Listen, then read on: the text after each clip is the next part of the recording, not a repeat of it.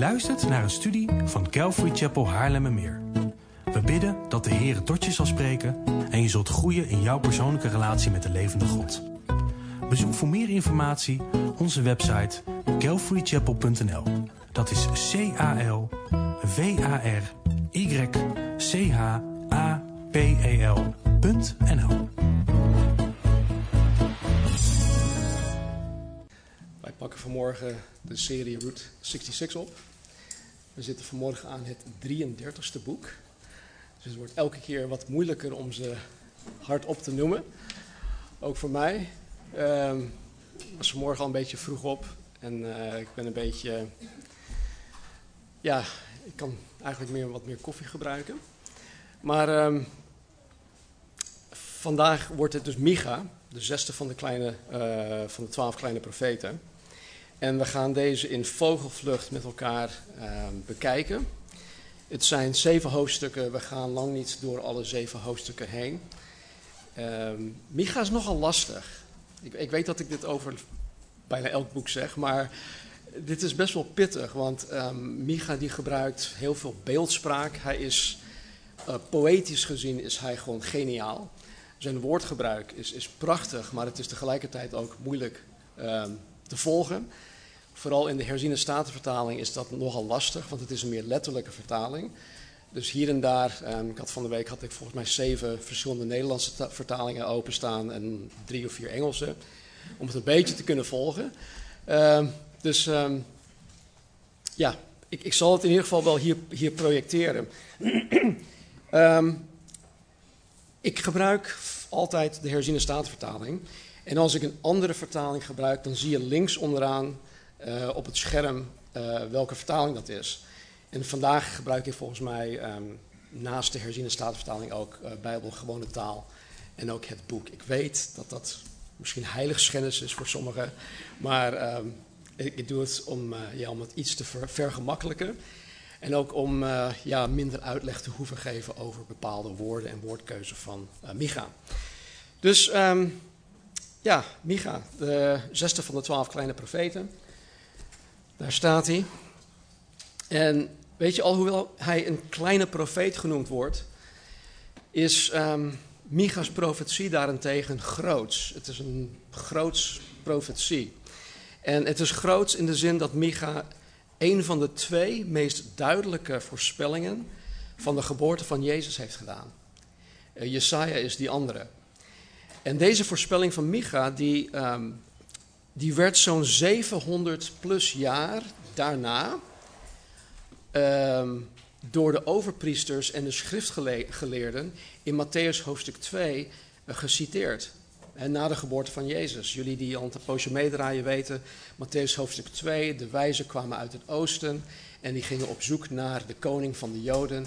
En uh, Herodes die, die raakte in paniek van hallo, maar ik ben toch de koning van de Joden. Dus die voelden zich bedreigd. En toen vroeg hij dus aan hun, waar hoort deze koning vandaan te komen? En toen werd onder andere uh, Micha 5 vers 1 geciteerd. Dus dat maakt uh, de profetie groots. Maar voor, goed, voordat we erin duiken, laten we traditiegetrouw de eerste nu 33 Bijbelboeken met elkaar opnoemen. Um, ik denk dat ik het waarschijnlijk ergens in de war zal dat, ik de uh, dat, ik, dat ik de weg kwijt zal krijgen, raken.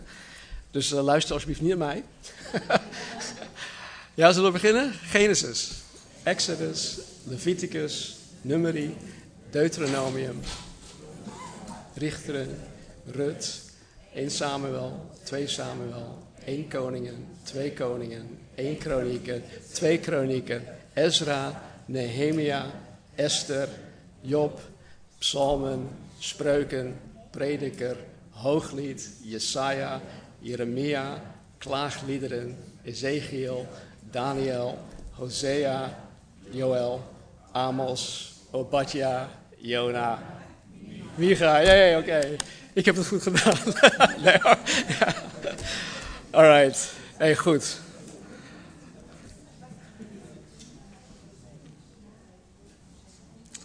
Weet je, dit lijkt misschien voor sommigen, en niet jullie hoor, maar voor sommige andere mensen zinloos om die Bijbelboeken te leren kennen. Maar ik ben, Ik ben principieel tegen een Bijbel op een device. En niets te nadelen van jullie. Maar ik ben gewend om mijn Bijbel te lezen en te bestuderen. En ik weet bijvoorbeeld, oké, in deze Bijbel staat dit schriftgedeelte uh, aan de rechter, rechterpagina, ergens links onderaan. Weet je, en, en zo lees ik en zo heb ik de Bijbel leren kennen. En als je alleen maar zit te zoeken en te scrollen, zo leer je je Bijbel niet echt kennen, vind ik. Het maakt je lui. Dus um, daarom ben ik principieel tegen Bijbel of Bijbeldragende devices om zo je Bijbel te leren kennen, want dat lukt gewoon niet. Anyway, ik heb al meerdere malen aangegeven sinds wij in de profeten zitten um, dat hun bediening uitgevoerd werd tijdens de periode van, uh, of althans de tijden, tijdens de periode van deze geschiedenis. Uh, koningin tot en met uh, Esther.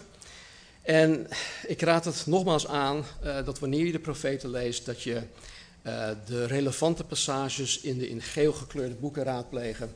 Wat ik zo meteen ook zal aangeven. Want je hebt het gewoon nodig om de context te gaan snappen. als je niet weet in welke context een profeet iets gezegd heeft of geschreven heeft, dan blijf je gissen van, joh, waar heeft hij het nou over? Heeft hij het tegen mij? Heeft hij het tegen iemand anders? Wat gebeurt hier eigenlijk? Dus je blijft eigenlijk in het, in het duister tasten. En dat is niet de, de, de bedoeling. Nou, Micha's bediening die vond ergens plaats tussen 735 en 710 voor Christus. Dat is heel lang geleden. En het, en het vond plaats tijdens het bewind van drie uh, koningen van Juda. Uh, namelijk Jotam, Agas en Hiskia. En hij heeft uh, ja, de val van Israël heeft hij dus meegemaakt. Want dat gebeurde in 722 voor Christus. En dat heeft hij meegemaakt dat de Israëlieten door de Assyriërs weggevoerd werden naar Assyrië toe.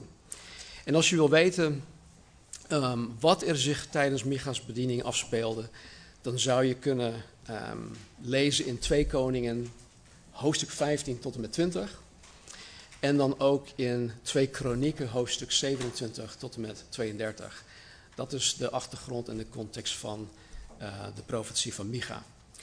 Nou, Micha profeteerde zowel aan het noorden als ook in het zuiden, hè, dus Juda en Israël. En waarom hij de, de noordelijke koningen niet genoemd had, dat is een mysterie. Dat, dat weet niemand. Uh, maar goed, zo als het met heel veel uh, onbekende dingen of onbekende zaken is, zijn er wel een aantal theorieën daarover.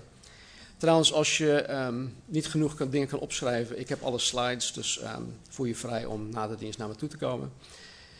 Um, Trouwens, de slides komen ook online te staan. Hè. Als ik uh, zo'n schema heb en als jullie naar de website toe gaan, uh, dan heb je een preek en dan heb je ook alle notities van de preek. En de slides dus, die dus niet alleen tekst zijn, bijvoorbeeld deze schema's, die zet ik er ook in. Dus mocht je uh, ja, de preek willen naluisteren of nakijken, dan, dan kan het altijd en dan heb je alle informatie voor je. Um, even kijken hoor. Ja, de naam, Micha. Hele mooie naam. Uh, het betekent wie is als Yahweh, wie is als de Heere. En even uit mijn hoofd weet ik niet of er nog andere profeten zijn wiens naam uit een retorische vraag bestaat. Um, als dat wel zo is, dan, dan hoor ik het graag. Maar zoals bij Jona van vorige week, begint Micha zijn profetie ook met deze woorden. Het woord van de Heere dat kwam tot Micha het woord van de Heer dat kwam tot Micha. En in, in tegenstelling tot de valse profeten, waar we het zo meteen ook over gaan hebben, de valse profeten in Israël, was Micha een ware profeet van God. Hij sprak echt de woorden van God. En globaal zouden we Micha in drie um, hoofdthema's kunnen indelen. En um, dat gaat als volgt. Hoofdstukken 1 tot en met 3 die gaan voornamelijk over Gods oordeel over Israël en Juda en het oordeel dat eraan zit te komen. De hoofdstukken 4 en 5 die gaan over Gods belofte met betrekking tot, het is andersom, maar hoofdstuk 4 uh, krijgen we de belofte van Jezus wederkomst. En in hoofdstuk 5 zien we onder andere de belofte van Jezus eerste komst. En hoofdstukken 6 en 7, dat is um, ja, we zien in, in de vorm van een rechtszaak, hoe, hoe Micha dat eigenlijk neerzet, zien we Gods pleidooi voor bekering. God wil dat Israël en Juda zich bekeert, want hij weet wat hen te wachten staat als zij zich niet bekeren. En God wil trouwens ehm, ja, dat iedereen tot bekering komt. En dan aan het einde van ehm, hoofdstuk 7 trekt Micha een uh, conclusie, eigenlijk wat hij eigenlijk al weet, maar hij dan brengt het dan onder woorden. Um, hoe de God van de Bijbel in elkaar, in elkaar zit. En dat redding uiteindelijk gaat komen voor Israël en Juda. Nou, zoals het merendeel van andere profeten via een vast patroon hebben geprofeteerd, doet Micha dat ook. Niet alle doen dat, want zoals we bij Jona hebben gezien, dat komt dat helemaal niet uh, uh, aan bod. Maar Micha doet het wel. En het, en het patroon is dit. Ten eerste, luister Israël, dit is even mijn eigen losse vertaling. Luister Israël, jullie hebben het verbond met God verbroken. Dat staat als een paal boven water en jullie kunnen je beter gaan bekeren. Dat is één. Het tweede is, als jullie je niet bekeren, dan zijn er consequenties. Dan zal God genoodzaakt zijn om jullie te oordelen. En dan als derde, ondanks dat, hè, want stel dat, jullie, dat God jullie gaat oordelen, wat eigenlijk al gebeurd is, ondanks dat is er hoop voor jullie. Er is hoop voor Israël. Want God houdt zich aan zijn beloften en zal jullie in de verre toekomst alsnog behouden en hij zal zelfs als de enige echte rechtvaardige koning regeren, niet alleen over Israël, maar vanuit Jeruzalem over heel de wereld. En dat is iets waar we met rijkhalzend verlangen naar, uh, naar kijken. Nou, Gods aanklacht uh, via de profeten, wat ik net had ge gezegd, is, is niet iets dat um, van de ene dag op de andere dag gekomen is. Het is niet zo dat God een, een slechte bui had en, en nou, hij was nu klaar mee. Nee, God is honderden jaren lang geduldig met Israël geweest, met Juda geweest. Maar nu is de maat gewoon vol. Honderden jaren lang heeft hij het getolereerd. En Israël en Juda, die hadden zich voor de zoveelste keer schuldig gemaakt aan afgoderij. En, en, en betekenisloze um, religieuze rituelen. Het was allemaal leeg. Ze, ze, gingen, ze deden allemaal heel veel dingen, maar het was gewoon leeg. Hun hart zat er niet in. En dit uitte zich onder andere in sociale onrechtvaardigheid. Sociale onrechtvaardigheid, waardoor de armen en de machtelozen uitgebuit werden. Daar hadden we het in, in uh, vorige keer bij Obadje hadden we het daar ook al over. En kijk, God, God die zeer begaan is met de armen, met de gemarginaliseerden in de maatschappij, had ver daarvoor al een geweldig systeem ontwikkeld waardoor sociale gelijkheid voorop stond. En dan heb ik niet over socialisme of communisme, maar hij had het ontwikkeld en, en dit is allemaal vastgelegd in de wet van Mozes. Lees bijvoorbeeld um, uh, Leviticus 25, dan staan er heel veel van dit soort dingen in. In Gods economie was er geen plaats voor de rijken en de machtigen om de armen en de machtelozen uit te buiten. Dat was gewoon not done. In Gods optiek was dat, nee, dit, dit hoort gewoon niet. Dus er is geen plaats hiervoor. En God had het streng verboden. En God had voorzieningen getroffen om de sociale gelijkheid juist te waarborgen. Dus het was totaal onnodig om mensen uit te buiten. Dat hoefde niet. Het was puur egoïsme, puur um, eigen ik, die dat dan deed. En ja, zoals de Israëlieten zich niet aan het eerste gebod hielden, en dat is om de Heer lief te hebben met heel hun hart, ziel, kracht en verstand, lapten zij eigenlijk ook de rest van um, Gods geboden aan hun laars. En het gevolg was dat de armen en de machtelozen de dupe daarvan werden. Bijvoorbeeld dit, in uh, 1 Koningen 21. Lees het een keer op je gemak. 1 Koningen 21. Dan lezen wij over de slechte koning Agab. Die per se een wijngaard wilde hebben. He, er was een wijngaard, het zat naast een paleis. Hij kon het zelfs vanuit zijn paleis waarschijnlijk zien. En dacht van, oh man, wat zou het fijn zijn als ik ook die wijngaard heb. Dus hij wilde die wijngaard hebben en hij wilde het van een zekere Nabot, de eigenaar van de wijngaard, wilde hij het kopen.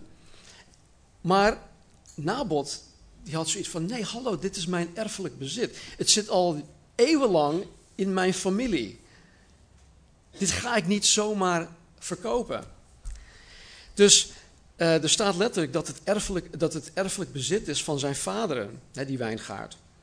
Dus hij zei tegen koning Agab, nee, sorry, maar ik, ik kan het echt niet aan jou verkopen. Dus wat doet Agab? Die gaat naar huis toe.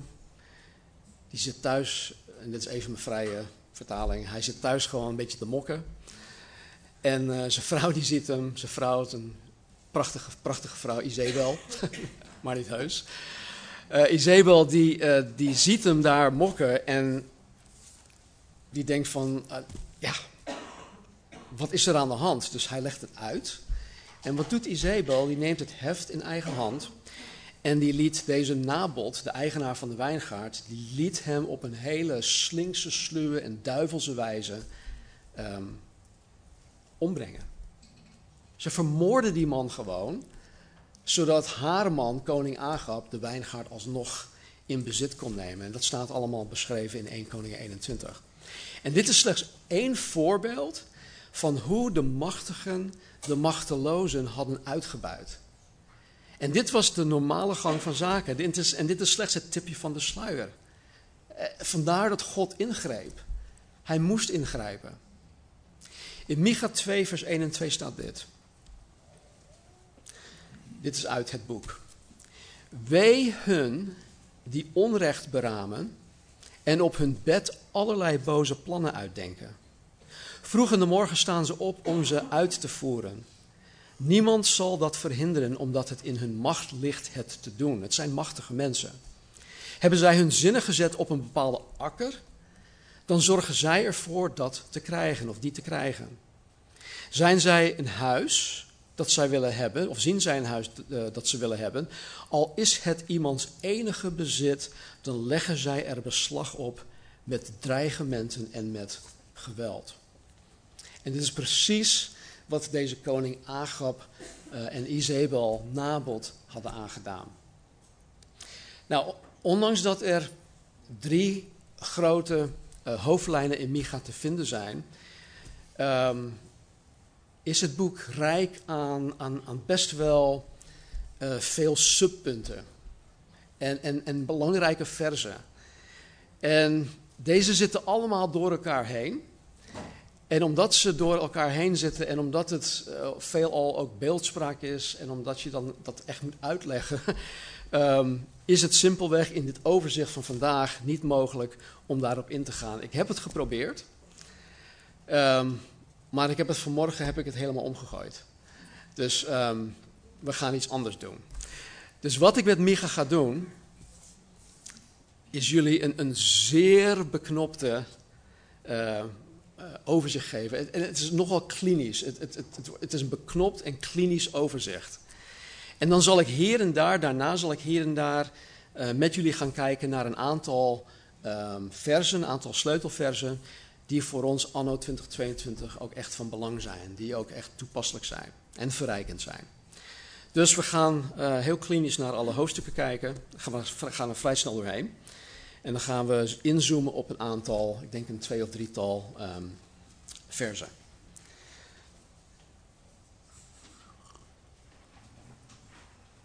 Het ziet er een beetje vies uit. het is kokoswater, dus het is geen water, maar het is, dus vandaar dat het een beetje. Mochten jullie denken van, joh, wat drinkt hij daar? Um, Oké, Micha 1, hoofdstuk 1. Het gaat over Gods oordeel over Samaria, de hoofdstad van Israël en over Jeruzalem, de hoofdstad van Juda. En het gaat ook over een aantal kleinere steden uh, die vandaag de dag niet meer bestaan. Hè, dus zo effectief was Gods oordeel. Um, hoofdstuk 2, in Micha 2 zien wij onder andere de oorzaak van Gods oordeel. Waarom moest God hun oordelen? En we zien ook Gods oordeel over valse profeten. En wat ik bedoel met dat het best wel door elkaar heen loopt, ineens in hetzelfde hoofdstuk, in versen 12 en 13, zien we een abrupte omschakeling. En God verklaart ineens een toekomstig herstel van Israël en dat koning Jezus hun zal leiden. Niet letterlijk dat Jezus daar staat, maar daar komt het wel op neer. En dit is nu, zelfs nu, vandaag de dag, is dat nu nog steeds toekomstig. In hoofdstuk 3 gaat, um, uh, dat gaat grotendeels over Gods oordeel over de corrupte regeringsleiders. En het gaat ook over Gods oordeel over valse profeten.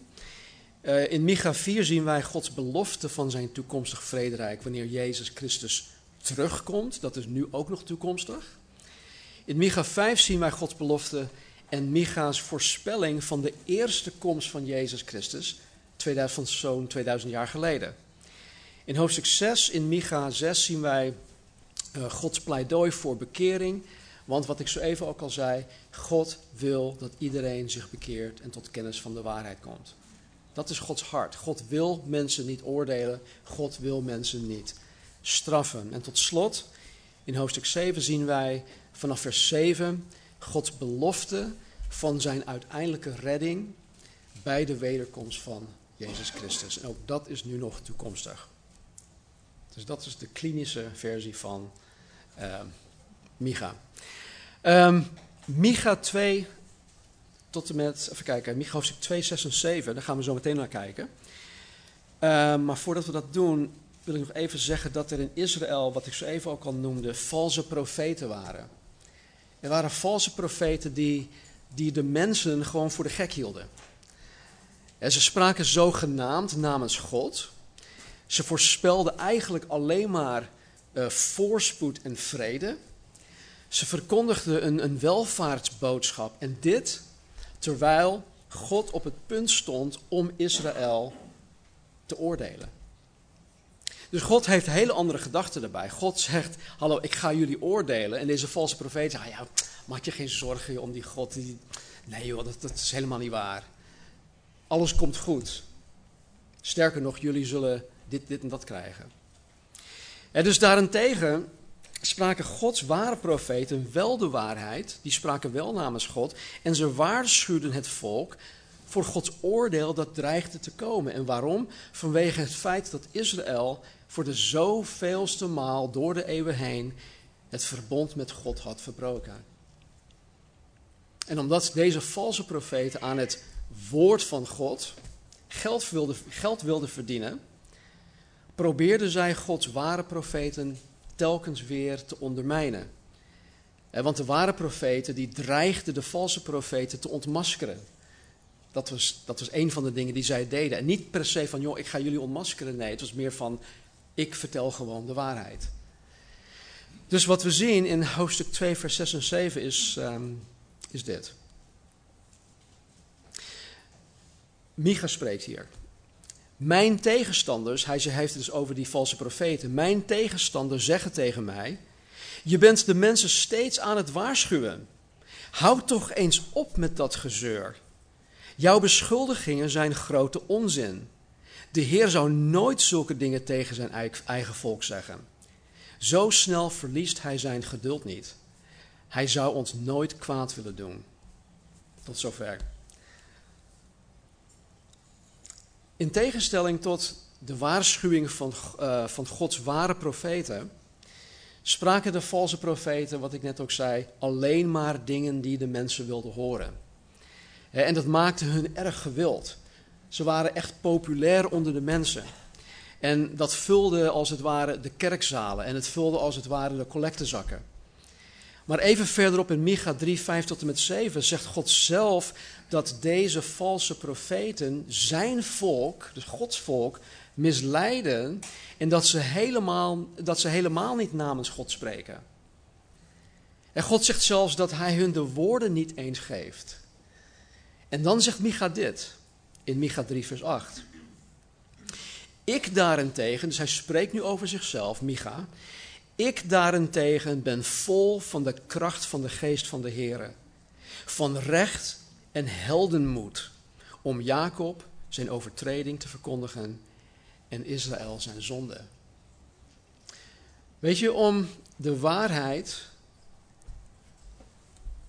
te verkondigen heb je moed nodig. Vooral waar het gaat om, om ja, mensen die eigenlijk niet willen horen wat je te zeggen hebt. En kijk om ons heen. De maatschappij is, is, is seculier, het is um, ver van God afgedwaald. Er gebeuren steeds meer rare dingen in de wereld. Um, er is geen sprake van jongens en meisjes meer. Er is geen sprake van, van gender. Er is al, allerlei rare dingen. En als je daar tegen ingaat met het woord van God, daar heb je moed voor nodig.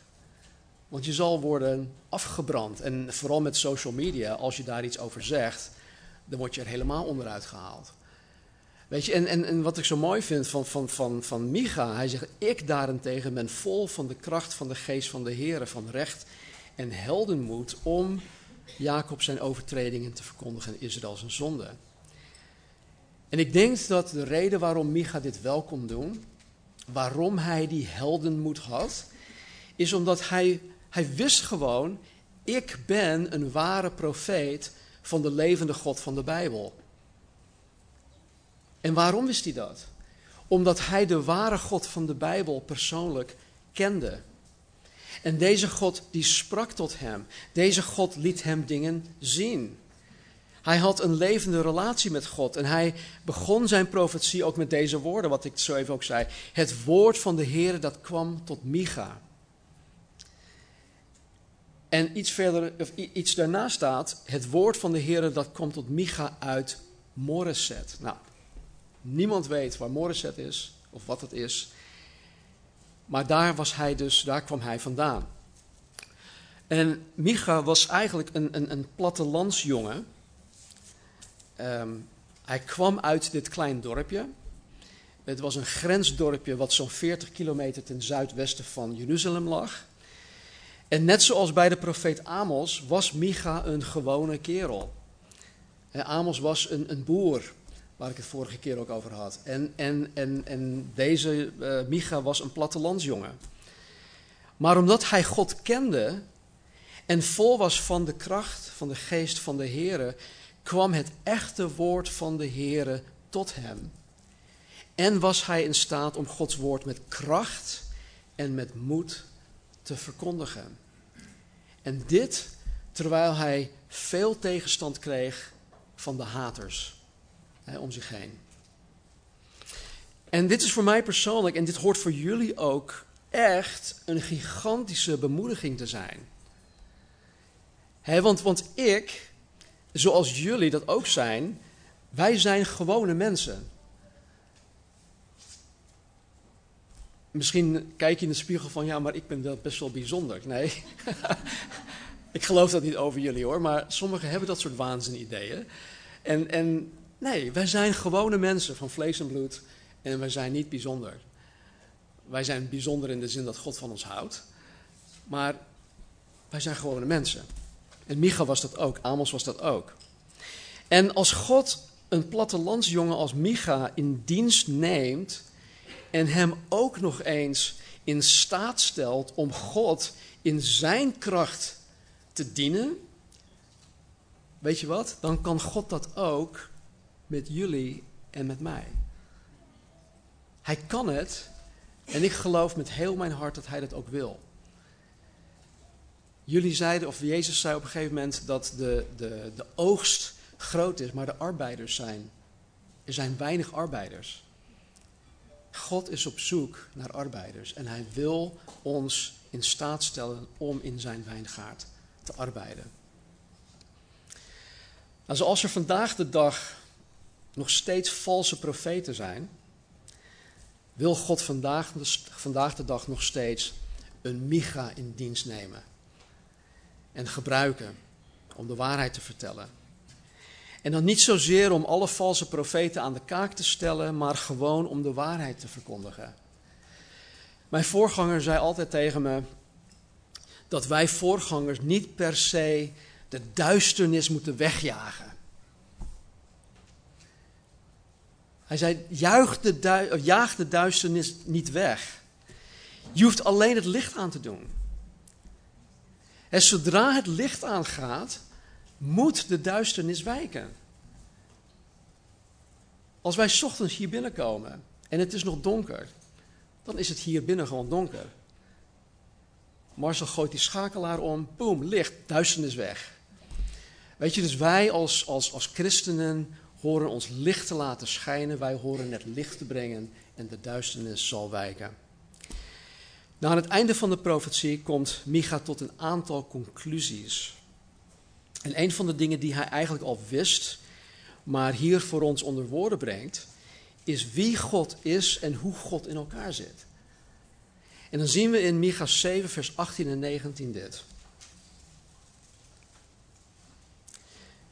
Wie is een God als u, die de ongerechtigheid vergeeft, die voorbijgaat aan de overtreding van het overblijfsel van zijn eigendom? Hij zal niet voor eeuwig vasthouden aan zijn toorn, want hij vindt vreugde in goedertierenheid. Hij zal zich weer over ons ontfermen. Hij zal onze ongerechtigheden vertrappen. Ja, u, God, zult al hun zonden verwerpen in de diepten van de zee. Tot zover. Nou, ik vind het wel mooi. Micha is geniaal. Hij, hij begint hier met een woordspeling. Wie is een God als u? Want dat is wat Micha's naam betekent. Wie is als de Heere? En natuurlijk, dit is een retorische vraag, want er is niemand als de Heere, de God van de Bijbel. En vervolgens laat Micha ons een aantal karaktereigenschappen van God zien. In dit klein stukje, die twee versen, zien wij: God is vergevingsgezind. God is vergevingsgezind. Punt uit. Hij vergeeft de ongerechtigheid en de overtredingen van de zijnen. God zal niet voor altijd toornig blijven, want hij vindt vreugde in goedertierenheid. In de grondtekst staat dat God vreugde vindt, of plezier vindt, of een welbehagen heeft in wat hier vertaald wordt als goedertierenheid. Maar het is, in het Hebreeuws is het gesed, en dat wil zeggen de trouwe, genadige, onvoorwaardelijke verbondsliefde die God voor Israël heeft. Daarin vindt God een welbehagen. Daarin vindt God zijn vreugde om die liefde te geven. En dit is Gods motivatie richting de zijne. En zo wil God anno 2022 ook nog steeds met jou en met mij omgaan. Hij vindt het leuk om te doen. God ontfermt zich over de zijne en hij vertrapt onze ongerechtigheden. Hij werpt al onze zonden in de diepte van de zee. Met andere woorden, ze zijn niet terug te vinden. Ik had het laatst over ehm, dat ik um, als jongen, zelfs ook als tiener, um, ging vissen in de grote oceaan met mijn vader. En mijn vader gaf me van, van kleins af aan al heel veel verantwoordelijkheid. En ik moest bepaalde dingen doen en uh, hij had bepaalde gereedschappen en en een mes en zo. En dan heb je bijvoorbeeld uh, levend aas die je gebruikt om die vissen te vangen. En uh, je moet dingen schoonmaken en zo. En hij had een bepaald mes dat best wel duur was. En op een of andere manier, door de glibberigheid of zo, liet ik dat mes vallen. En ik zag het zo de diepte van de zee ingaan. Nou, als je ooit iets in de zee hebt verloren, dan krijg je het ook nooit meer terug. Toch? Hebben jullie ooit iets in de zee verloren dat je nu terug hebt? Nee? Oké. Oké, dus dat is eigenlijk het idee dat God onze zonde in de zee werpt en dat hij ze nooit meer terugvindt. Er is geen sprake meer over onze zonde bij God. Nou goed, dit is een zeer beknopte beschrijving van hoe God uh, in elkaar zit. Ik weet dat ik hierin God veel tekort schiet of veel tekort doe. Maar we hebben in Micha 5 een, een heel mooi stuk, wat eigenlijk een praktijkvoorbeeld is van die liefde voor de mens. En dat zien we in Micha 5 vers 1. In de Engelse Bijbel is het Micha 5 vers 2. En in Micha 5:1 staat een profetie. Er staat een voorspelling dat Jezus Christus zo'n 700 plus jaar later in Bethlehem geboren zal worden. En dit werd onder andere vervuld in de tijd van Jezus, 2000 jaar geleden. En dat zien wij in, uh, onder andere in Matthäus hoofdstuk 2. Uh, er wordt ook naar verwezen in Johannes en volgens mij ook in Lucas, maar het staat heel expliciet in Matthäus hoofdstuk 2. Um, ik, weet niet meer wanneer dat was, dat was jaren geleden. Ik denk misschien een jaar of zeven, acht geleden. Uh, tijdens een van onze kerstvieringen had ik het hierover gehad, over de, de profetie van Micha. En in die boodschap haalde ik een studie aan van een zekere professor, Weilen eh, Peter Stoner. En die man is ergens in begin jaren tachtig overleden. En hij schreef in zijn boek Science Speaks, oftewel de wetenschap spreekt, dat de kans dat de voorspelling in Micha 1 en nog, plus nog zeven andere uh, voorspellingen, dat de, de kans dat deze voorspellingen door één persoon in de tijd dat Jezus geboren was, op de plek dat Jezus geboren was, dat die kans 1 tot 10 tot de macht 17 is. Dus de kans is 1 met 10 en nog 17 nullen erachter. Geen grote kans, toch? De kans is heel klein dat dat uit zal komen. En um, deze professor, ja, die was, ook briljant. Um, hij was professor van wiskunde en astronomie. Als je wil weten, um, meer over hem wil weten, volgens mij staat er zelfs online een pdf van het boek. Dat heet Science Speaks. En hij vergelijkt de kans dat één persoon die acht voorspellingen zou vervullen met iets heel moois. Maar goed, ik ga er nu niet op in als je wil weten, ik heb de slides, ik heb al dat soort dingen heb ik nog. Het is echt super, super interessant. Maar goed, Micha 5.1 uh, staat, er staat, en u Bethlehem Ephrata, al bent u klein om te zijn onder de duizenden van Juda, uit u zal mij voortkomen, die een heerser zal zijn in Israël. Zijn oorsprongen zijn van oudser, van eeuwige dagen af. Micha schrijft hier over de stad Bethlehem. En heel specifiek over Bethlehem Ephrata. Want er waren namelijk meerdere plaatsen die Bethlehem heten. Uh, dat is een, ja, was, een, was een bekende naam, Huis van Brood. Um, en hij, hij, schrijft dat vanuit deze Bethlehem Ephrata de heerser voort zal komen. En wiens oorsprong vanuit de eeuwigheid is. Met andere woorden, wij weten nu omdat wij het Nieuw Testament hebben, dat het hier om Jezus Christus ging. En, en, um, en, en deze Jezus bestond al voor de tijd begon. Eh, dit is misschien heel moeilijk te, te, te, te vatten met ons beperkt verstand, maar dit wordt op verschillende plekken ook in het Nieuw Testament bevestigd. Hij is een eeuwig wezen, hij bestond al voor de tijd begon. En deze Jezus, die 2000 jaar geleden als een kwetsbaar mens naar de aarde toe kwam, was gekomen om onder andere Gods karaktereigenschappen, die ik zojuist had genoemd, aan de mens te laten zien. De mens had een verkeerd beeld van wie God is. En wat deed Jezus? Jezus kwam om de mens een juist beeld van God te geven. Jezus kwam om de mensen te laten zien hoe God daadwerkelijk in elkaar zit. Op een gegeven moment, volgens mij in Johannes hoofdstuk 14, raakte Jezus in gesprek met zijn discipelen. En uh, had een vraag over, joh, laat, laat me alsjeblieft de Vader dan ook zien. En wat zegt Jezus tegen Philippus? Hij zegt, als je mij hebt gezien, dan heb je God de Vader gezien. Hij heeft God de Vader tot in het kleinste detail vertegenwoordigd. En hij heeft God aan de mens laten zien. Dus als jij, als jullie wil weten wie God is, hoe God in elkaar ziet, lees de evangeliën en kijk naar het leven en het karakter van Jezus Christus. Maar goed, Jezus kwam niet alleen om God de Vader aan de mens te tonen. Hij kwam voornamelijk om het de mens mogelijk te maken om verzoend te worden met God de Vader. En Jezus deed dit door voor zondige mensen aan het kruis te sterven. Het waren mijn ongerechtigheden Het waren mijn overtredingen, mijn zonden die mij scheiden of gescheiden hielden van God. Deze dingen die zaten mij in de weg. Door mijn zonden was het niet mogelijk om überhaupt met God in contact te komen.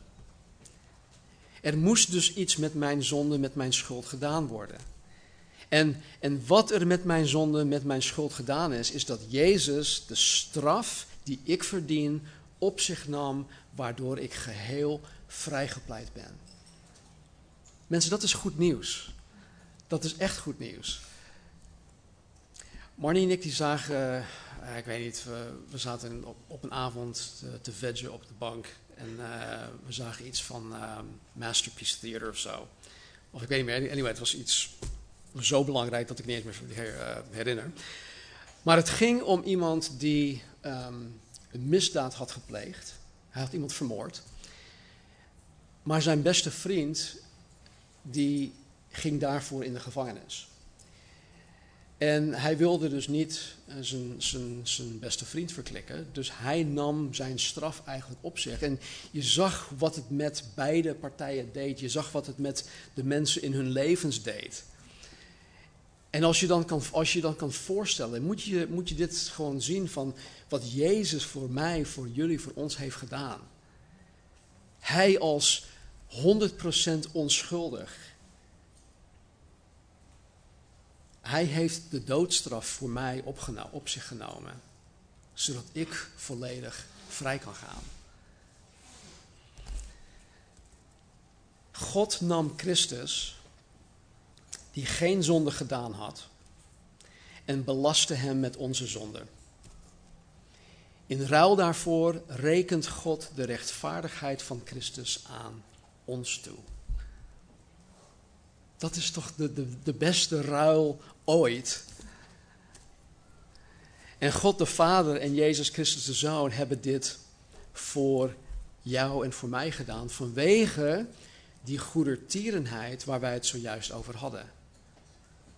Die gezetliefde van God, die trouwe, genadige en onvoorwaardelijke verbondsliefde. Daardoor heeft God gedaan wat Hij gedaan heeft voor ons. En omdat God zo is, vereist God van mensen die beweren dat ze zijn kinderen zijn, dezelfde liefde. Liefde voor Hem en liefde voor mensen. En dit is juist waar Israël en Juda in tekortschoten. Zij hadden de liefde voor God en de liefde voor hun medemens totaal verworpen. En vervielen in de fundamentele aard van de gevallen mens. Trots en egoïsme. Maar omdat God is wie Hij is en omdat Hij is zoals Hij is, wil Hij dat Zijn kinderen zijn en worden zoals Hij. En dit is alleen mogelijk als je een wedergeboren christen bent. Dit kan niet, of dit, kan je niet doen door bijvoorbeeld twaalf stappen te volgen. Of door even een rondje te gaan wandelen, even tot tien te tellen. Nee, zoals Micha de geest van God nodig had, heb ik, hebben wij de Heilige Geest nodig om dit te kunnen doen en dit vooral te zijn. Kijk naar wat God van zijn kinderen vereist. En dit is de laatste slide, hier sluit ik mee af. Micha hoofdstuk 6 vers 8. En er is trouwens een prachtig lied over geschreven, ergens in de jaren, eind jaren 70 door Maranatha Muziek. Dat heet um, um, He Has Shown Thee volgens mij. Het is een beetje echt uit die tijd, het is oudbollig. Maar um, ja, ik vind het zelf nog een prachtig lied. Zoek het op op YouTube. He Has Shown Thee. Anyway. Hij heeft u mens bekendgemaakt wat goed is. En wat vraagt de Heer van u anders dan recht te doen, goedertierenheid lief te hebben en ootmoedig te wandelen met uw God? God heeft zijn kinderen in de Bijbel bekendgemaakt wat goed is, wat juist is, wat welgevallig is in Gods ogen. Het is geen groot geheim. Hij, hij houdt het echt niet voor zichzelf. We zongen het vanmorgen zelfs volgens mij het eerste lied. Alles dat we nodig hebben staat in de Bijbel. En zoals Israël en Juda geen excuus hadden, hebben ook wij echt geen excuus. Hier staat: Wat vraagt de Heer van u? Maar in mijn mening is het beter vertaald: Wat vereist de Heer van u? In het Engels staat er: What does the Lord require of thee? En require is meer dan ask. Vragen.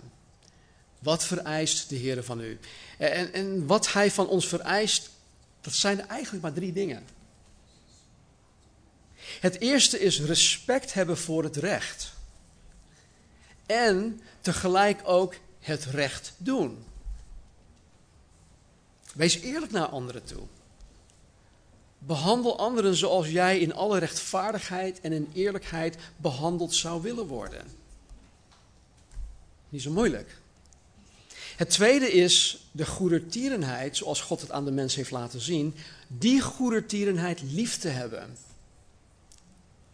Met andere woorden, toon deze gesed liefde niet alleen, maar doe het vooral met liefde. Zoals God jou en mij lief heeft, zo horen wij lief te hebben. Kijk, vaak hoor ik christenen zeggen: ja, ik, ik, ik hou van die mensen of hou van die persoon. Ik, ik, ik, ik, ik heb die persoon lief omdat het moet. Grootste gebod: heb God lief, heb anderen lief. Dus ik weet wat mijn verantwoordelijkheid is als christen, dus ja, ik, ik heb die persoon lief. Maar hier zegt God in Micha 6:8 juist dat wij mensen met liefde moeten liefhebben. Wij moeten kunnen zeggen dat wij het met liefde hebben gedaan. Weet je, de afgelopen weken hebben wij zo liefdevol van een aantal van jullie uh, maaltijden mogen ontvangen. En in sommige gevallen stuur ik een berichtje van: hey, hartelijk bedankt, we hebben lekker gegeten, kijk, het is helemaal op. En de respons daarop is: um, wij hebben het met liefde gedaan. Snap je dus? Wij moeten mensen niet lief hebben. Wij moeten mensen met liefde lief hebben. We doen het met liefde. Snap, snap je wat ik bedoel of niet? Ik, ik raak zelf in de war. um, Want, want kijk, als we het op Gods manier doen, dan is dat een hele andere motivatie. En dan komt het ook op een andere manier tot uiting. Het is echt. Het is niet omdat het moet. En wat wij onder elkaar nodig hebben, wat de wereld om ons heen nodig heeft, is echtheid. Mensen moeten zien dat wij echt zijn. En dat de levende God van de Bijbel die in ons woont, dat Hij echt is. Het derde is om ootmoedig met God te wandelen. Dat wil zeggen dat je altijd voor ogen hebt wie, wie God is. Als je de, de almachtige, liefdevolle, rechtvaardige schepper van hemel en aarde en heiland en heren voor ogen hebt, als je hem op je netvlies hebt, dan zie je precies in het licht van wie Hij is, wie jij bent.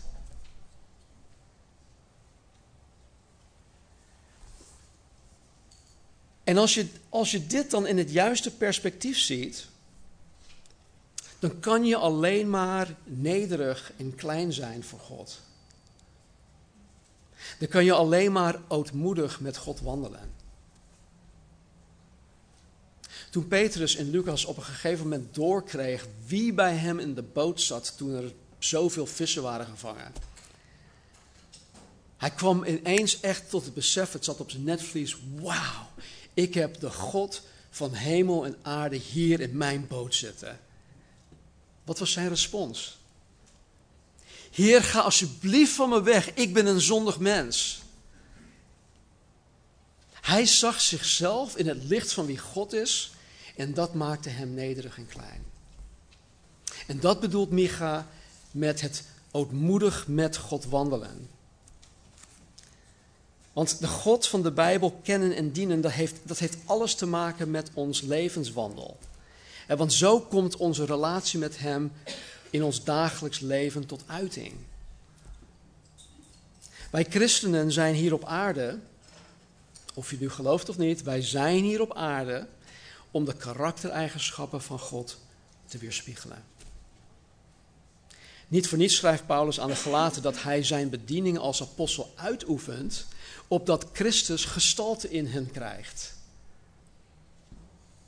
En ook worden wij volgens Paulus van heerlijkheid tot heerlijkheid door de Heilige Geest veranderd naar het beeld van Christus. God heeft een doel met ons. En de vraag is, de vraag is die ik mezelf moet stellen, en jullie ook, de vraag is, welk beeld van God draag jij uit? Welk beeld van God draag jij uit?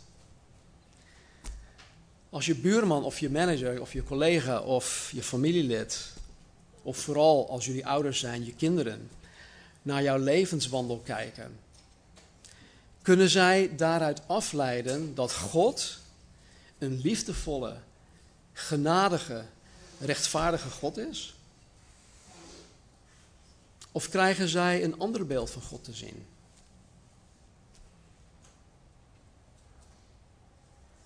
Een heel belangrijke vraag.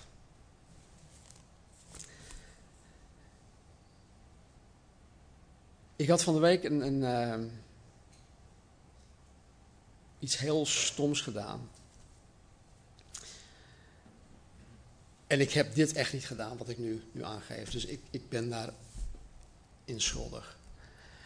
Um, ehm, er zijn wat dingen gaande en jullie krijgen dat over een paar weken te horen. Um, en de thuissituatie en mijn hond die niet wilde luisteren en eh, een hoop dingen die gewoon opstapelden. Ging ik met, met Ziva wandelen om, een, ehm, om het contract, het ondertekend contract voor dit gebouw hier af te geven. En het is een wandeling van 10 minuten van ons huis. En um, Ziva die wilde gewoon niet luisteren. En het ging gewoon super fout. En ik was zo gefrustreerd. Ik, ik kon er wel lek schoppen, zo, zo erg was dat. En wat deed ik? Ik had haar ehm, aan, een, uh, aan een paal vastgebonden. Want onze trainer zegt van, joh, als het echt niet lukt, als je alles geprobeerd hebt wat je hoort te doen bij zo'n hond, uh, wat je geleerd hebt in de training, als het echt niet lukt, bind er even vast en ga, je, ga verstoppen. En dan raken ze in paniek en dan denken ze, oh, shoot, ik, uh, hey, ik, ja, ik, ik, moet nu wel echt luisteren, want uh, ja, anders laten ze me hier staan. Dus wat deed ik? Ik had het gedaan en ik, ik liep zo, zo misschien een 10 meter of 20 meter liep ik, liep, ik, liep ik weg en ik probeerde achter een boom te schuilen. En uh, ineens hoorde ik iemand in de verte roepen, wat doe je? Wat doe je? Je kan dat niet met de hond doen. En die persoon ging maar tekeer.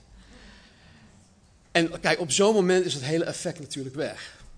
Want ik moest natuurlijk reageren. En ik werd, ik werd zo boos. Ik zo, hou je mond! en ik dacht eens, oh nee, nee, nee. Ik, ik, ik ben een christen. Ik ben voorganger van een gemeente hier in de, wijk. En ik had mijn hele getuigenis had ik gewoon ja, om zeep geholpen. Weet je, en Kijk, ik, ik, ik zeg dit omdat um,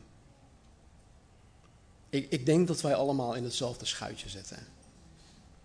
We hebben allemaal nog steeds met ons, ons vleeselijk gedrag te maken. Gelukkig gebeurt dit niet vaak. Dit is denk ik ja, de enige keer dat ik zoiets stoms had gedaan in het openbaar. Weet je, en ik dacht van, oh nee, Micha 6, 8, joh, dat is, nee, nee, dit heb ik echt niet gedaan. Dus um, het is geen excuus, ook voor jullie niet. En uh, ik heb me gewoon bekeerd. Ik heb zelfs gehuild hierover. Want um, ik weet dat God dit niet van mij vraagt. Om me zo te misdragen naar mensen toe. Want ik heb God niet laten zien voor wie hij is. Laten we bidden. Hemelse Vader, dank u wel dat u een genadig en liefdevolle God bent. En dat u een God bent die meerdere kansen geeft aan uw dienstknechten. En Heer, vergeef ons alstublieft, vergeef mij. Heren, waar wij misschien zelfs vanmorgen al, voordat we hier naartoe kwamen, niet aan elkaar hebben laten zien wie u daadwerkelijk bent. Vergeef ons, Heer, dat we daarin tekortschieten. Maar zoals Israël en Juda geen excuus hadden, Heer, hebben ook wij geen excuus. Maar Heer, help ons alstublieft. Heer, wij zijn zwak. Kom ons tegemoet in onze zwakheid, alstublieft. Geef ons kracht, geef ons wijsheid, geef ons alles dat we nodig hebben om getuige te zijn van Jezus Christus, om u te laten zien zoals u daadwerkelijk bent. En Heer, laat de Satan ons alstublieft niet uh, ontmoedigen. Dat waar wij dit misschien niet alleen vanmorgen niet gedaan hebben, maar misschien zelfs de afgelopen week of weken of maanden of jaren.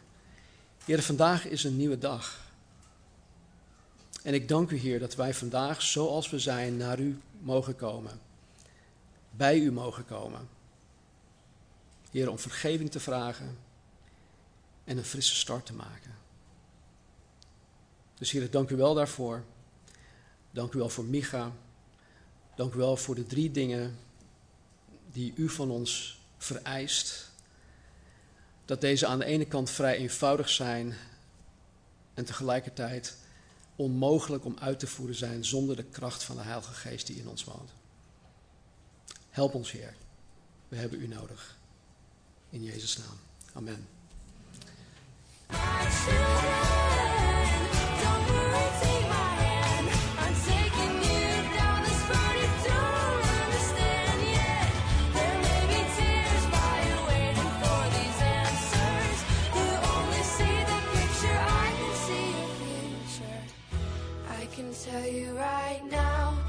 gonna be alright.